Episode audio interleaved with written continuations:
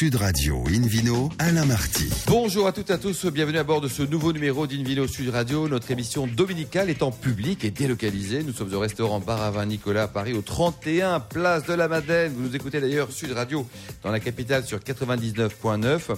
Notre menu du jour prêche, comme d'habitude, la consommation modérée et responsable. On parlera de, de Montaigne, les écrivains du vin, les bons plans pour acheter des bonnes bulles pas trop chères et comme chaque semaine, le Vino Quiz qui va permettre à l'un d'entre vous de gagner plein de cadeaux en se rendant sur invinoradio.fm. À mes côtés, trois complices, Philippe Renaud, David Cobol et Philippe Forbach. Bonjour à tous les trois. Bonjour. Alors David, si je vous dis les vins végétaliens, est-ce que ça vous sied? J'ai j'ai plus de paroles. D'accord. Eh ben, écoutez, on va en parler. Qu'est-ce que là. c'est que ça? C'est le cas de le dire avec notre premier invité, Claire Brachet, qui vient de publier le guide Brachet, donc éponyme. Bonjour Claire. Bonjour. Alors, avant de parler de votre livre, votre ouvrage, votre job, c'est quoi? Vous avez une boîte de conseils? Tout à fait. Conseil culinaire et, et dimension vin. Et vous conseillez qui Euh, Des restos, des particuliers La Les coupe deux. de cheveux de Philippe Enfin, c'est. euh, On peut aussi, mais euh, c'est à la Ah, fois des à la fois des professionnels, donc des restaurateurs qui veulent végétaliser leur carte, donc proposer un plat végétal à leur carte, donc je les accompagne. Des restaurants qui sont déjà engagés dans cette démarche, mais qui ne savent pas trop quel vin choisir, donc je peux les aider à choisir les vins. D'accord. Et j'ai une dimension auprès du grand public, évidemment, avec des ateliers dégustation, où à chaque fois, on mélange cuisine végétale, c'est-à-dire sans produits d'origine animale, et vin. Puisque moi, mon point d'entrée vraiment dans cet univers, c'est qu'est-ce qu'on boit quand on n'a pas un steak ou un poisson poché dans son assiette. D'accord. Alors, dites-nous, c'est quoi la différence entre un, vegan et, et- et puis un, un vin bio? Le bio n'est pas forcément exempt de tout produit d'origine animale. D'accord. Voilà. Et un vin vegan, donc Oui. sans trace de produits d'origine animale, n'est pas forcément bio. Bon, et la différence entre un végétalien et un vin nature Euh, la même chose. D'accord. Mais c'est super compliqué votre truc là. C'est bien pour ça que j'ai fait euh, 200 pages. 200 pages quoi. Alors, euh, il y a 50 vignerons qui sont référencés dans ce guide euh, Brachet, c'est ça? Oui, En 50 toute domaines. modestie, vous avez votre nom. Marquez au moins, c'est clair. Eh ben, comme ça, il n'y a pas de, Bon. de hasard. En plus, Et le c'est le brachet. premier, hein, c'est le premier, Oui, hein. c'est un- c'est le premier. Et le brachet est un ancien cépage, donc c'était l'occasion. Ah ouais, Voilà, subtil, de faire le ça. petit rappel. Eh, le brachet. Euh, David Cobold, les, cinq, alors les 50 vignerons dont vous parlez, ce sont 50 personnes que vous connaissez bien, vous êtes allé sur place, vous avez enquêté, vous avez fait un, vrai fait. job ou c'est 50 copains? Non. Ils sont devenus certains des amis, mais au départ, il y a un vrai travail d'enquête, de travail sur leur technique euh, de culture, de vinification. Euh, parce que moi, au-delà de la dimension trace euh, de produits d'origine animale, qui vient essentiellement du collage, moi, j'avais à cœur aussi de mettre en avant des domaines qui ont une démarche, on va dire, assez globale au niveau de, du respect de l'environnement, de la faune, de la flore. Donc c'est pour ça qu'ils sont tous en, bi- en bio. Et qu'est-ce qui vous dérange qu'on mette un peu de- des produits euh, d'origine animale euh, dans le vin? Enfin, En quoi ça peut vous perturber? Je enfin, de mon point de vue, le vin, c'est du jus de raisin fermenté. Donc il faut rester dans une logique Voilà. végétale, quoi, c'est ça Oui. Oui. Bon, alors David Cobol, oui Bof. Et qu'est-ce que vous faites s'il y a des mouches qui tombent dans la cuve Ce qui arrive pour chaque cuve de chaque vigneron de chaque année. Elle meurt heureuse. Eh Ouais. ben, il y a un produit animal dans, dans Non, le vin. effectivement, il n'y a pas de produit 100% pur. On ne cherche pas la pureté, on cherche une démarche intéressante, une démarche du vigneron qui s'inscrit dans une dimension de recherche du mettre en avant la vigne, la beauté de ce qu'il est en train de produire, la beauté de son raisin. Et, euh, et là, ce sont avant tout de très bons vins qui sont D'accord. sélectionnés. Alors les vins, parce que parfois quand c'est un peu bio, ça sent un peu mauvais, tout ça. Là, là, ils sentent bon les vôtres là, Ils c'est. sentent excellemment bons. Oui. Monsieur Martin, ne soyez pas caricatural comme ça. certains, certains. Ah ben reconnaissez qu'il y en a quelques-uns qui sont Bio. très très très mauvais. non, ça, hein, c'est les vins nature, C'est les vins nature aussi, qui il y a- font il des- qui font des- un choix aussi. C'est vrai que dans les vins Oui. nature. Et puis il y a des vins conventionnels qui sont vraiment très mauvais aussi. Oui, c'est vrai aussi. Euh, Et, d'autres qui sont très bons. Oui. Alors Philippe vous en pensez quoi? Alors discutons un peu avec Claire qu'on a la chance d'avoir dans l'émission avec nous. D'abord, ça fait prendre conscience aux gens peut-être qu'effectivement, dans, dans, un- dans une boisson à base de raisin que l'on imagine purement végétale, il y a effectivement de monde animal qui est utilisé. On utilise euh, Le blanc d'œuf. le blanc d'œuf, par exemple. On utilise euh, des, grave, des- hein. des cols ou des gélatines également euh, d'origine soit de poisson, soit de porc d'ailleurs aussi. Euh, avant, mais c'est interdit depuis 1997, on utilisait de l'albumine de bœuf, le sang de bœuf, pour, pour ses vertus coagulantes. Et finalement, il y a des palliatifs. Aujourd'hui, on utilise par exemple des, des argiles floculantes. La bentonite est un bo- bon exemple, utilisé déjà depuis un certain temps. On utilise aussi euh, aujourd'hui des protéines euh, végétales, par exemple issues euh, du blé, issues euh, du pois également, euh, qui, qui peuvent avoir des vertus également de, de- de- de- à la fois de stabilisation et de filtration, parce que c'est à ce moment-là qu'on en a besoin finalement. Philippe, Donc, il y a- docteur. il y, a, il y a des démarches qui permettent d'aller vers la nature plus simplement. Docteur Philippe Bruno, bon, vous êtes sexologue, ça c'est super, psychiatre aussi, mais vous êtes aussi médecin quand même. Est-ce que c'est mieux pour la santé ou pas d'avoir du vin végétal à 100% ou un petit peu de vache machin, un peu de, de cheval roumain, c'est bon aussi? Bon, pour la santé, euh, enfin, je, ne sais pas, parce que c'est infinitésimal souvent. Euh, quand même, le, vin est en général végétal. Euh, moi, je respecte l'environnement, je respecte les végétaliens, les véganes. Ce qu'il faut faire un petit peu attention, c'est quelquefois un caractère très obsessionnel de recherche. Effectivement, si on, si on fait des analyses et dans peut-être l'eau que nous buvons, il y a peut-être des traces animales, ainsi de suite. Si on n'en est pas malade psychologiquement, moi je crois que c'est- ça va bien, voilà. Et vous, Claire, c'est une quête personnelle C'est-à-dire que, je sais pas, qu'est-ce qui vous a poussé, à, qui vous a motivé à, à choisir une enfance malheureuse Peut-être? Je Pas du tout, hein, c'est- non, non, c'est une enfance entre des restaurateurs et des vignerons. Ah, d'accord. Voilà. Donc, Bien milieu. Euh, donc, euh, quand j'ai commencé à changer mon régime alimentaire, petit à petit, je suis devenue végétarienne, etc. Ah, vous ce choix-là personnel. J'ai fait ce choix-là personnel. Et j'ai eu l'impression qu'on me disait, mais non, tu ne peux plus boire que des smoothies. Le vin, c'est plus pour toi. Le vin, c'est l'entrecôte. Le vin, c'est voilà, la charcuterie. euh. Je dis, mais non, non, non, non, je veux continuer à boire du vin. Donc moi, vraiment, mon point de départ, c'est euh, m'intéresser aux accords mets vins en dehors du régime carné, on va dire. D'accord. Euh, c'est vraiment le, le point qui est important parce qu'en plus ça ouvre le vin à de nouveaux horizons. C'est-à-dire ça lui ouvre des nouvelles saveurs. le- voilà, il y a des, vraiment des nouvelles saveurs au niveau de- des nouvelles odeurs, en bouche également. On en voit Oui. vraiment une différence, quoi. Parce que Philippe me disait, c'est en quantité toute petite, toute petite. hein. Ah non, en, en bouche on ne sent pas euh, vraiment si le vin est collé à la colle d'œuf ou à autre on voit chose. pas Non, la non. Non, les nouvelles saveurs, c'est par rapport aux accords que la cuisine végétale peut Oui. apporter avec des plats différents et des saveurs différentes Et par rapport au, à la viande. En fait dont on a l'habitude. Oui. Moi personnellement, ça m'est extrêmement difficile de ne pas boire du vin sur une viande. Mais parce que c'est une habitude. Mais ça m'est extrêmement difficile. Je pense que ça serait même Mais impossible. arrêtez la viande. Ah, Non, mais avais pas pensé. cela Ça, dit, bonne côte de bœuf, mais il faut jamais. Et Alors, alors, non, non, ça serait intéressant d'a- d'avoir quelques, quelques pistes alors, Eh parce, oui. que, parce que les légumes, c'est pas toujours facile à accorder à cause, euh, par exemple, de l'amertume dans beaucoup de légumes verts. Pendant les asperges, Euh, par ça exemple, serait quelque chose de simple. Euh, les pas le plus asperges- facile. hein. Euh, Sauvignon blanc, ça va très bien passer. Et si on la poêle, si on la cuit, on peut aller sur euh, du cabernet franc. Euh, Philippe Forbach, euh, Ouais, sur une betterave, qu'est-ce qu'on peut imaginer sur une betterave juste pour, pour compléter un peu sur l'asperge déjà, euh, euh, c'est vrai que le sauvignon va bien, il faut qu'il soit mûr. Parce que s'il est trop caricatural et trop végétal, ça rajoute du végétal et c'est très compliqué. Le muscat sec, par exemple, va très bien aussi. Mm. Le viognier est un cépage euh, pertinent également sur, sur l'asperge. Alors, sur votre question euh, betteravière, très utilisée dans le monde du vin aussi à cause du sucre, même si la chaptalisation est de moins en moins euh, utile aujourd'hui euh, à cause du- de l'évolution du climat, euh, c'est- le côté terreux qui est très compliqué. Donc, apporter du fruit, un vin primeur, un vin jeune, un vin du Beaujolais, etc., ça va très bien. Il faut surtout pas, effectivement, accentuer l'amertume. Oui. Faut pas et, de et tanin. pas de tanin, Mm. parce que sinon ça s'entrechoque C'est et horrible. Et pour Si terminer, Claire, est-ce qu'il y a- il y, a un végétal qui ne fonctionne pas avec le vin Parce que est-ce qu'il y a un truc qui marche pas du tout Il faut, boire de l'eau. euh, Non. Et par exemple, pour revenir sur la betterave, vous la cuisez dans du thé fumé. D'accord. Donc là, elle va développer une nouvelle saveur et vous allez pouvoir la marier à un merlot du sud-ouest. Parfait, Claire. Votre livre, donc, c'est le, le guide euh, Brachet. Et donc, avec. euh, combien ça coûte? Ça, ça coûte pas cher, donc 15 euros. 20 15 euros, bah 15 Tout à euros, c'est parfait. Aux, aux éditions éditions La La- Plage. Voilà, donc à, à acheter pour découvrir et puis surtout comprendre euh, nature, bio, tout ça, tout ça. Là, c'est bien expliqué. Merci beaucoup, Claire. Une vidéo Sud Radio retrouve maintenant Philippe Forbach pour nous parler du, du raisin. Ça va, c'est. Philippe mais tout je vous parle de temps en temps, vous l'avez compris, de, C'est de, original. saveurs hein. particulières, de produits qui peuvent s'associer au vin. Et finalement, je me suis dit aussi, c'est tout, c'est logique. Parlons un peu du raisin. Qu'est-ce qu'on va boire avec du raisin Mhm. Alors d'abord, il y a, il y a le, raisin qu'on mange, hein, et David nous a fait plusieurs fois des, des, exposés sur l'origine et sur les types de raisins, euh, et la différence entre les raisins de table et les raisins de cuve, qui sont qui n'ont pas effectivement les mêmes vertus, peu finalement sont les deux. Le, le muscat, par exemple, éventuellement, est un bon raisin qui peut, qui peut être à la fois mangé et, et, euh, et, euh, et vinifié. Le, Chasselas. le chasselas également, mais finalement, la plupart sont l'un ou l'autre. Il faut, c'est l'un des fruits les plus mangés dans le monde et parmi les plus produits. Quand on parle des grands vignobles du monde, comme la Chine aujourd'hui, par exemple, ou comme la Turquie, c'est vrai qu'on oublie que la Turquie est un grand vignoble aussi, ce sont beaucoup de raisins de table. La- le- parmi les variétés de raisins de table les plus connues au monde, il y a l'Alphonse Lavallée, qui est un très vieux cépage L'Alphonse Lavallée, c'est bleu. Bleuté. Alors, on- il est bleuté. On en trouve souvent sur les marchés. C'est pas nécessairement marqué. euh, euh, Alphonse Lavallée. Lavallée, exactement. Et il a Mais- vraiment existé, un- ce, Alphonse ou pas oui, c'est le, nom d'un personnage qui a même présidé la société d'arboriculture fruitière à, une, à une époque. C'est la raison pour laquelle ils ont donné euh, ce- le nom à ce cépage. Euh, le cardinal également, qui doit son nom à sa couleur particulière.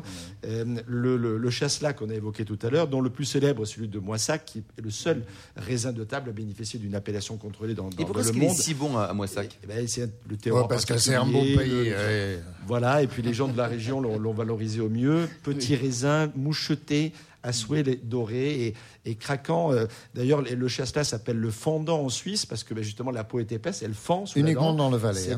le, c'est le secteur dans lequel, effectivement, on l'appelle comme ça. Alors, après, il y en a d'autres qui sont moins connus et qui sont plus, plus, plus locaux, comme le dattier de Beyrouth également. Ça s'appelle dattier parce qu'effectivement, ça fait des grappes un peu comme, comme des. Rachida.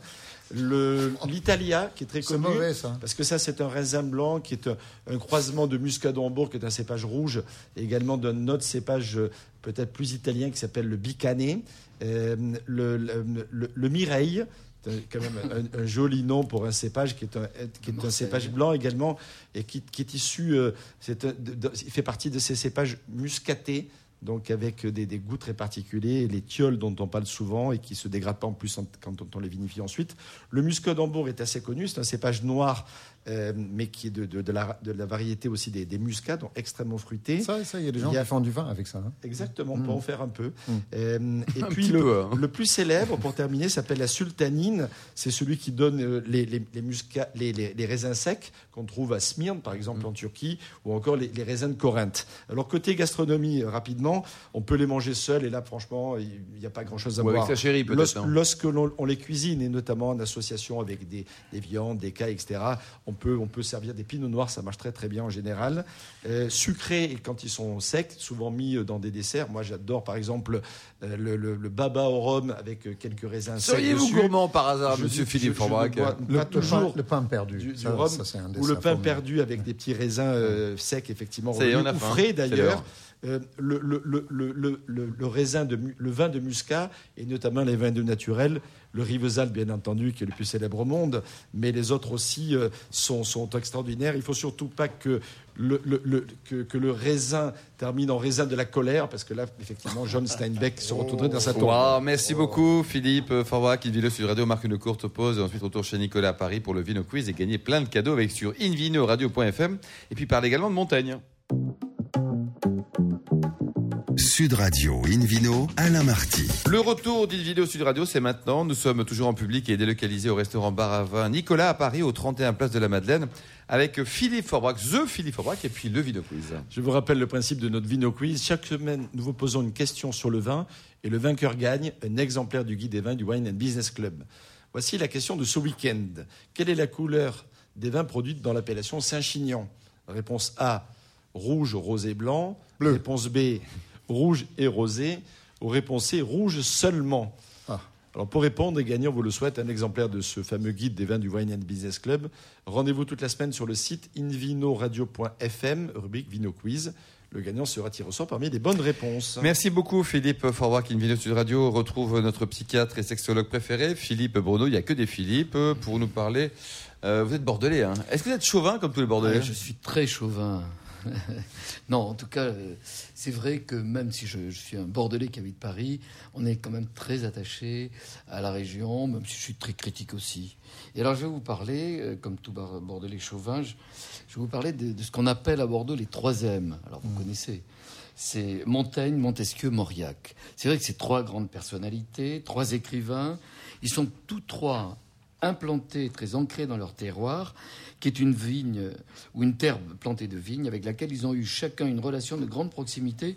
Et vous allez le voir de façon différente. Je vous parlerai aujourd'hui de Montaigne, mais ils ont un ancrage très différent. Pour, tous les trois, existe encore une appellation ou un château. Le château de Montaigne, donc à Saint-Michel-de-Montaigne, c'est en Dordogne. On est dans le Bergeracois, le château de Labrède, euh, domaine de Montesquieu, on est dans les Graves, et le domaine de Malagar, entre Loupiac et Langoiran, à Saint-Macaire. C'était un temps la propriété des Mauriac, aujourd'hui c'est la région Aquitaine. Alors aujourd'hui, je signale que c'est Jean Merlot, propriétaire également de Gru et la Rose, qui vinifie. Il fait un vin magnifique. Magnifique, quoi. Et, et- et très accessible. donc, très, très indépendamment bon de, de l'histoire, Ouais. le, le vin est bon lui-même. Ouais. Philippe, aujourd'hui, on se focalise sur Montaigne. Sur Montaigne, oui, parce que ce sera l'objet de trois chroniques, mais aujourd'hui on va parler de Montaigne. Michel Ekem, je vous le rappelle. Et alors Ekem est un nom très répandu en Gironde, ça n'a rien à voir, il n'y a pas de parenté avec le château d'Yquem, mais c'est la même, euh, la même Au origine. fait, du ça signifie la, ça signifie la, la Oui. c'est-à-dire le- la visière qui descendait sur les un- casques. C'est un de- nom germain euh, qui, qui- Michel Ekem, né en 1533 au château de Montaigne. Son parcours de vie est fulgurant. Il parle latin à l'âge de 3 ans. Il maîtrise la rhétorique à 13 ans. Il est juriste à 22. Maire de Bordeaux à 48 ans. Il mourra toujours à Montaigne à 59 ans. Il est surtout universellement connu pour ses essais que beaucoup considèrent comme le début du, du roman moderne, de la confession, c'est-à-dire c'est avant Rousseau, c'est vraiment le début de je suis, je parle de ma vie et je vais essayer de la comprendre. Après la mort de la Boétie, vous savez, le lien fort, l'amitié, l'amour avec la Boétie, Montaigne va dire si on me presse de dire pourquoi je l'aimais, je sens que cela ne peut s'exprimer, sinon, avec cette phrase célèbre, parce que c'était lui, parce que c'était moi. Eh bien, après la mort de la Boétie, Ce qui est une remarque extraordinaire sur l'importance de la différence. L'éloge, Tout à l'éloge de la différence. Euh, après la mort de la Boétie, va- Montaigne va se retirer, il a 35 ou 38 ans, il se retire au second étage de sa tour bibliothèque, ceux qui visitent le château de Montaigne peuvent la voir, ce qu'il appelle sa librairie, il y a plus de 3000 euh, livres, et au plafond des poutres gravées de sentences latines et d'une grappe de raisin blanc. Depuis sa librairie, Montaigne gère son domaine, dont les vignes, dont il parlera très peu. Il y a très peu de mention du vin ou de la vigne dans son œuvre. Alors j'ai choisi trois passages des essais qui nous rappellent un petit peu le rapport au terroir et à la vigne de Montaigne. Dans un chapitre consacré à l'épidémie de peste en 1584, il faut savoir que c'est très douloureux pour lui parce que la Boétie est mort de la peste, hein, une dizaine d'années auparavant. Dans, dans cette épidémie de 1584, il dit combien la vigne souffre en temps de peste. En ce qui concerne la population des environs, donc de Montaigne, il n'y eut pas un centième qui purent échapper à la mort. Quel exemple de fermeté ne vîmes-nous pas alors dans la simplicité de tout ce peuple Généralement, chacun renonçait aux soins de la vie, les raisins demeurèrent suspendus aux vignes, le bien principal du pays, tous se préparant avec indifférence à la mort. Hein, on se rend compte cette année, en tout cas, il n'y a pas eu de vendange. Comme c'est- comme c'est bien écrit quand même. Et Montaigne, donc, tremper son, son vin avec un petit peu d'eau, là, c'est c'est une Alors, drôle d'habitude, ça. Il c'était était, parfait, une- mais là, ça commence à se compliquer, sa vie, c'était une expression, tremper son vin, ça voulait dire le tremper d'eau. Je vous cite un, un passage des essais, euh, et on va le, le découper. Je ne bois que du désir qui m'en vient en mangeant. Et Montaigne est en train d'analyser ce qu'il vit. C'est-à-dire qu'il dit, je ne bois pas pour l'opportunité, je bois du lien que je fais avec les aliments. Je ne bois que du désir qui m'en vient en fonction. Ça vous mange. Claire Brachet Pas? Non, vous n'avez pas l'air inspiré, là. Si, Si. si, si, je suis Ah, captivée en fait. hein. Ouais. Ah, mais il est captivant, ce Oui, à hein. Philippe. C'est Je ne bois que du désir qui m'en vient en mangeant et bien avant dans le repas. Alors il dit dès le début du repas, ça me, ça me vient. Je bois assez bien pour un homme. En été, en un repas appétissant, je n'outrepasse point les limites. Je coule, c'était la façon de dire je bois, jusqu'à trois demi-septiers, environ quand même, c'est trois quarts de litre, hein, c'est quand même pas mal, car les petits verres sont les miens favoris et me plaît de les vider. Il buvait à petites gorgées des petits verres. Il faut, faut aussi rappeler que le degré des vins à l'époque était pas bien moindre. Ouais. Moindre, c'est-à-dire autour de combien, David? Oh, Huit, 7, huit, 7, 8, sept, 9. Il n'y avait pas le réchauffement climatique. Et pas de chaptalisation. non Je plus. trempe mon vin plus souvent à moitié, parfois au tiers d'eau, et quand je suis en ma maison, cela un usage ancien que son médecin ordonnait à mon père, on mêle celui qu'il me faut, le vin qu'il me faut, dès la sommellerie, deux ou trois heures avant qu'on ne le serve. C'est-à-dire qu'il vous raconte qu'on préparait ce vin mêlé d'eau. Euh, moi, j'ai entendu dans mon enfance à Bordeaux, c'était les femmes à ce moment-là qui le buvaient, c'était de l'eau rougie. Montaigne atteste de cet usage familial qui nous vient, dit-il, des Romains.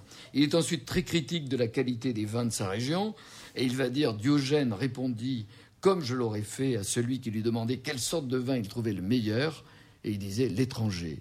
Hein, il a l'air d'avoir une piètre opinion de, des vins de, de- de sa région. Et enfin, Mo- Montaigne fut l'inventeur de cette célèbre et délicate formule on ne boit pas un vin, on lui donne un baiser et le vin vous rend une caresse. Magnifique, merci beaucoup Philippe. Une vidéo sur Radio retrouve David Cobod, le cofondateur de l'Académie du vin de Paris, pour nous parler de, bulles, les bulles abordables, euh, David. Alors c'est la suite et la fin de, ma série sur, sur les vins euh, abordables. Pas, chers, abordables. Ah. Après, encore une fois, ça dépend de la bourse de, de tout un chacun.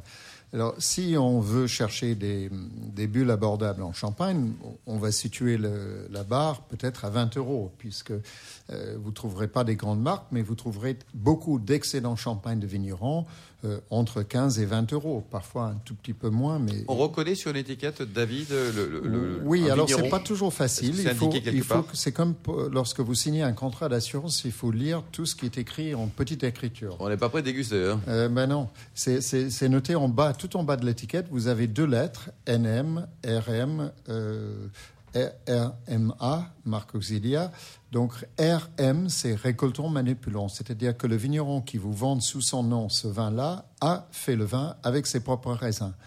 Euh, beaucoup euh, jouent, c'est un jeu un peu trouble où ils passent le vin à une cave coopérative et ensuite ils rachètent, une colle une étiquette. Donc en, étiquette faciale, vous avez l'impression que c'est un vin de vigneron, mais en fait ça a été c'est, élaboré, coopérant manipulant. Donc RM, c'est la chose à signaler. Mais bon, ces producteurs vendent beaucoup en direct, donc c'est assez facile à, trouver par, ces billets-là ou en voyageant en, Champagne. Alors je vous donne quelques noms quand même, parce qu'on a goûté beaucoup pour ce guide des, vins euh, abordables. Euh, on avait fixé la barre à 20 euros pour les champagnes.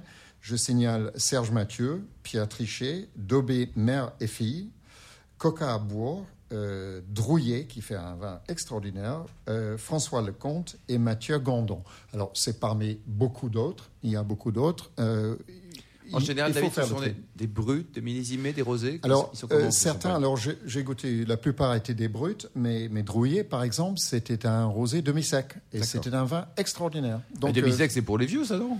Non, non, non. C'est pour, pour euh, par, par, exemple, à l'apéritif, ça peut être très bien, avec un dessert, parce que si vous servez, euh, c'est complètement débile de servir un champagne brut sur un dessert. C'est un choc. Et pourtant, tout le monde le fait, notamment les personnes âgées. Mais il faut éviter ça à tout prix. Il faut prendre un demi-sec. Il faut du sucre avec du sucre. Bon, ça, c'est assez basique. Alors, après, si vous n'avez pas 20 euros ou 15 à 20 euros, euh, cherchez euh, en France, dans les appellations contrôlées, dans les créments. Euh, il y en a dans toutes les régions quasiment aujourd'hui. La Savoie vient d'y accéder. Donc on va passer de l'Est et en allant vers le Sud, on va faire le tour de France. Alsace, aujourd'hui, 25% de la production d'Alsace est élaborée en crémant. la Bourgogne, le Jura, où il y a des créments très intéressants, la Savoie, qui vient d'accéder au statut de crément de Savoie. Il y a de très bonnes choses parce que j'estime qu'il faut un climat frais hein, pour les créments, pour les meilleurs. La Loire, bien sûr. Après le Sud, Limoux, euh, mais Limoux sort euh, du Languedoc parce, euh, en qualité parce qu'il est en altitude. Mm. Le Bordelais, où je n'ai encore pas goûté beaucoup de bons créments, il faut le dire. Vous avez goûté, vous, Philippe Renaud, le Bordelais matin, midi et soir? Vous avez goûté du crément bordelais? Non, je connais pas. Il y en a quelques-uns, j'ai goûté. Il y en a quelques-uns. Politique s'appelle le domaine du Cassard. Le ah secteur de Blaye, notamment, est très favorable. Et c'est bon, Philippe? Et le rosé comme le blanc, franchement, c'est un de mes coups de cœur récents. Ah oui. C'est bien, mais il faut, pas très fan. Et là, bah, les cépages traditionnels du Bordelais, on est Sauvignon, Sémillon et puis euh, Cabernet et, euh, et Or que euh, partout ailleurs, c'est en général les, cépages de Champagne qui ont été implantés. Il y a mm. des exceptions. En Loire, c'est le Chenin Blanc souvent, mais avec du Chardonnay. Euh, mais Chardonnay et Pinot Noir sont les grands cépages. Alors, on peut trouver aussi d'excellentes bulles ailleurs. Pardonnez-moi, euh, David, le prix, le prix d'une bouteille de crément. On a vu qu'on pouvait tutoyer les 20 euros pour le champagne. Le crément, les gars, alors là, là, on va avoir un plafond à, 15 euros et on peut trouver à moins de 10. D'accord. Hein, donc, c'est, je dirais, c'est 7 à, 15 la fourchette. Hein. Après, euh, si on va en-delà de, de, l'hexagone, les cavas les cavas, grande appellation espagnole, qui, pour une fois, n'est pas liée à une région. Euh, même si 95% viennent de la Catalogne, euh, on peut faire des cavas dans d'autres régions d'Espagne. Mais Catalogne, c'est la région euh, privilégiée. Et là, on utilise des cépages adaptés à un climat quand même nettement plus chaud, même si c'est dans les collines, un peu en altitude, et puis à l'influence de la Méditerranée. vous avez des cépages comme le Paralieda, le Xarello, le Macabeo, un cépage espagnol qu'on trouve en France sous le nom de Macabeu. Et un peu de chardonnay aussi. Donc là, il y a d'excellentes choses et c'est moins cher que les champagnes. Et enfin, d'autres très grands producteurs, l'Italie, le nord-est de l'Italie, le Veneto, avec le Prosecco, qui, à la différence des créments des cavas et des champagnes n'a pas la deuxième fermentation en bouteille, mais en cuve, ce qui est une technique beaucoup plus économique. Donc les Prosecco sont logiquement beaucoup moins chers. C'est une catégorie qui a un énorme succès commercial. Euh, on les trouve en France à moins de 10 euros. Euh, c'est souvent un peu doux. Et c'est tendance en plus. Hein. C'est ouais, c'est tendance parce que c'est c'est accessible en prix, euh, c'est un peu doux, c'est très fruité. Et puis c'est léger en alcool, autour de 11% d'alcool. Merci beaucoup David Cobold, merci également à vous Claire Brachet, merci également aux deux Philippe. Fin de ce numéro d'Invino Sud Radio. Pour en savoir plus, rendez-vous sur sudradio.fr ou invinoradio.fm. On se retrouve le week-end prochain, toujours en public et délocalisé au restaurant Baravin Nicolas, au 31 Place de la Madeleine à Paris, samedi et dimanche à 12h30, le même horaire. D'ici là, excellent déjeuner dominical, restez fidèles à Sud Radio et surtout respectez la plus grande des modérations.